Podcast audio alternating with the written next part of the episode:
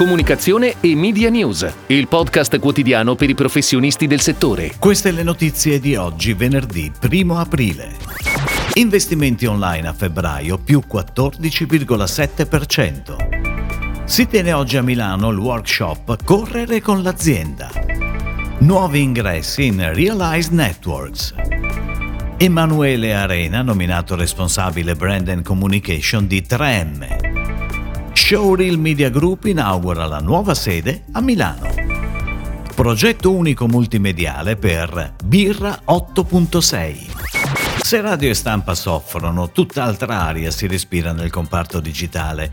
L'osservatorio FCPSO Internet comunica che gli investimenti online hanno registrato a febbraio una crescita del 14,7%, con un risultato progressivo del primo bimestre pari a più 8,4%. Le analisi in termini di device evidenziano una significativa crescita della voce desktop tablet più 11,7% ed un incremento ancora più sensibile di quella relativa agli smartphone più 19,5%.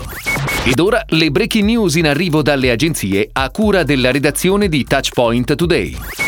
Si terrà oggi a Milano alle 17.30 presso Mico in via Gatta Melata Gate 16 nell'ambito del Milano Running Festival il workshop Correre con l'azienda, lo sport per il benessere e la formazione aziendale, promosso da RCS Active Team, Gym Pass e Touchpoint. L'incontro vuole essere un'occasione di confronto con esperti del settore che permetterà di acquisire una visione dello sport come metafora utile per prendere decisioni e agire in tempi brevi in un mondo sorprendentemente mutevole. Il workshop è presentato da Andrea Crocioni, direttore Touchpoint. La talent agency Realize Networks annuncia l'acquisizione di due talent nel suo roster di creator, Shaila Gatta e Paolo Zotta. Per la società questa azione rappresenta un importante passo strategico e di espansione nel mercato digitale italiano, consentendo all'agenzia l'ampliamento della propria offerta editoriale e il consolidamento dell'area fitness e benessere, già avviata da Michela Coppa, yoga teacher ed esperta di cucina healthy e salutare, e Giacomo Galliani, coach e allenatore.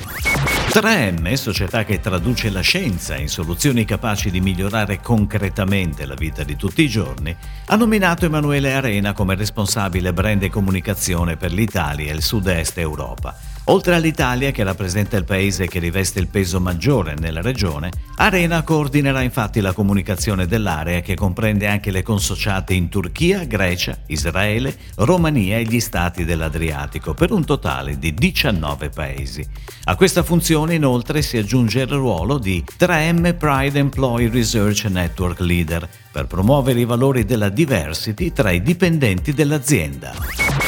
Showreel Media Group inaugura la nuova sede in via Candiani nel quartiere Bovisa a Milano, un hub creativo di 1500 metri quadrati, progettato e realizzato attraverso la rigenerazione integrale della storica fabbrica macchine per caffè espresso professionali dalla Corte.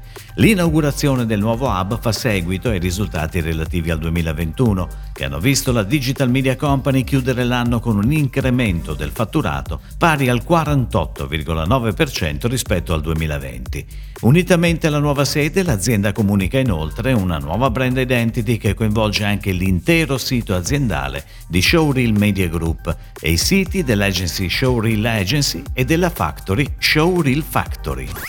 L'animo intenso della birra 8.6 vive oggi in un progetto unico che trasforma per la prima volta un muro della periferia milanese in una vera e propria experience multimediale. The Wall of Intensity, progetto ideato dall'agenzia Gitto Battaglia 22, è un'opera d'arte urbana creata dall'urban artist Raptuz che racchiude in sé anche un'esperienza musicale innovativa.